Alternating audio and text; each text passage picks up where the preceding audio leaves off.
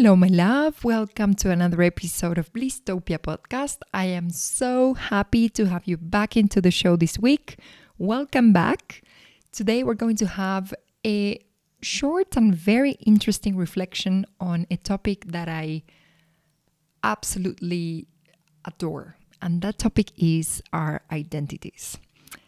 I am so passionate about this topic because it is so essential to our spiritual journey. We spend years and years and years trying to craft an identity, and then some Buddhist teaching comes and they tell you that actually who you really are is not even that important because we're all one and and this is just one expression of something much much bigger so this is a very profound and and deep topic that we're we're going to be covering today. And I wanted to cover this topic because a couple of days ago I was at a Tony Robbins uh, training. If you don't know, Tony Robbins is one of the most important coaches today around the world. He's an American coach, writer, philanthropist, uh, and this guy has such an amazing energy. Oh my god, when you're with him on a room, even on a Zoom room or whatever, he has the most the most amazing energy you've ever seen. It is just so electrifying and contagious and and you just want to stick around because he's so magnetic. And in his training he was talking about um, one topic that I found absolutely uh, transformational and and that really stood out from many other interesting things that he said. And that topic is identity. And identity, to make it to put it in very simple terms, is how we define ourselves. But how we define ourselves is a belief we believe we are in a certain way. So basically, an identity is a story that we are telling ourselves about ourselves that we came up with and that we decided to believe. And then when we believe something and we are certain that this is true,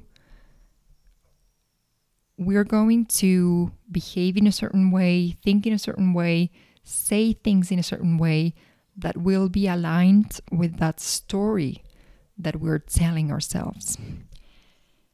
And he said something that I found very, very interesting. He said, One of the strongest forces on earth is our desire to be consistent to how we define ourselves. And let me explain what this actually means. Let me break it down. What he means is that, what this means is that we have an identity. We have this story that we are telling ourselves about ourselves. I am this, I am that, I am successful, I am capable, I am a loser, I am loved, I am not loved. All these stories that we're telling ourselves I am fit, I am not fit, I am uh, wealthy, I am struggling with money. All these different stories that we can be telling ourselves. And there is a huge force in ourselves to find consistency with how we define ourselves. Let's set an example to make it absolutely clear. Let's say your identity is that you are that you are wealthy, that you have all of your needs met, that you're abundant, that you have all of your needs met and even more than you need. So you are abundant.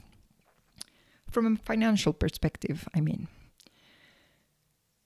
So if this is your story, if this is your story, if something happens and then by any chance maybe you spent a little more that month or something happened and one month you find yourself with maybe less money than what you actually need. Your identity is i am wealthy. So either you won't pay attention to that situation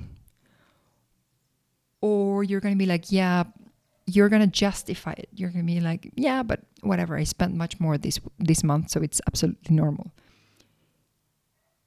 Your mind will find ways to stay consistent with that story. You will look for information in the right places. You will select information in a certain way. You will re- recall information in a certain way so that you can be consistent with that identity. So, in a month, when you look back, and there was that one day when maybe you didn't have enough for something,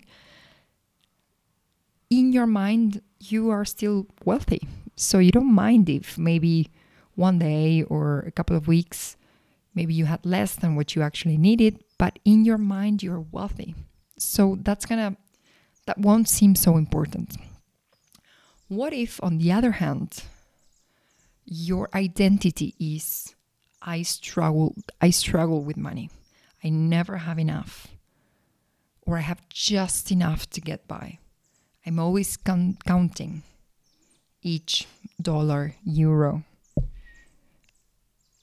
So, if the same situation happens, and let's say that there was one day in which you didn't have enough, and your story is I always struggle with money, maybe you had 29 days where you had all your needs met, everything was going fine, you were making ends meet. Um, but then there was that one day in which you didn't have what what you actually needed.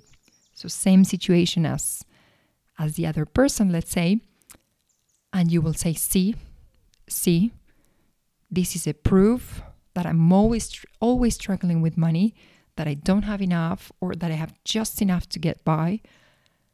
And that situation is going to confirm what you already believe. And you're going to maybe think about that situation the whole day in a loop, and you will end up confirming that identity that you chose for yourself.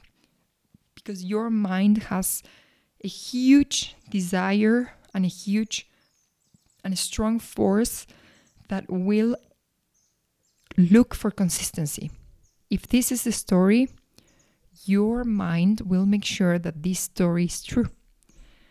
So, this is so important because whenever we want to really have deep transformation in ourselves, we don't want to change the behaviors.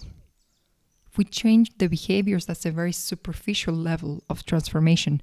If you really want to have a deep, long lasting transformation, you need to shift your identity. You need to get rid of the stories that are not useful, that are not taking you where you want to go. So, if you want to thrive economically, you need to have a story that includes I am wealthy, I have more than enough, I am so abundant. And then you can start becoming that version of yourself. Then your values are going to change. You will make decisions accordingly to that new story. And then your behaviors will change as a consequence of that change in, in your identity. Maybe you will start saving a little more because you're wealthy. So you want to save, make sure you invest so that you can actually get more returns on that money. You will start making all sorts of shifts and behaviors because there was this innate initial change in your identity. So, my invitation today for you is to take a good look into the stories that you're telling yourself about your identity. So I would invite you to take a pen and paper out and to write, I am, and to start completing. On the left side of the page, all the all the stories that you're telling yourself today.